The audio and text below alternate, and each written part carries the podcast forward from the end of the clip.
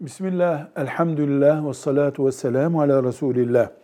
Geçim sıkıntısı nedeniyle evlenenler çocuk yapmayalım derlerse günaha girerler mi?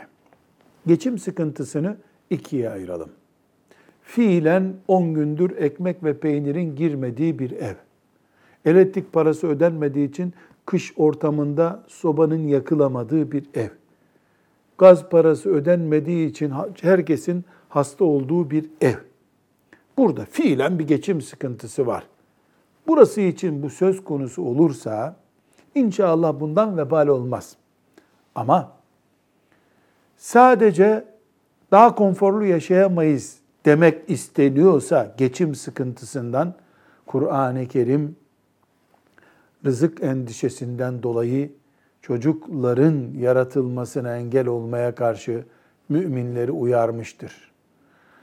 Burada biz ana rahmine düşmüş çocuğa kürtajı konuşmuyoruz. Hiç çocuğumuz olmasın ya da üçüncü çocuğumuz olmasın düzeyinde konuşuyoruz. Velhamdülillahi Rabbil Alemin.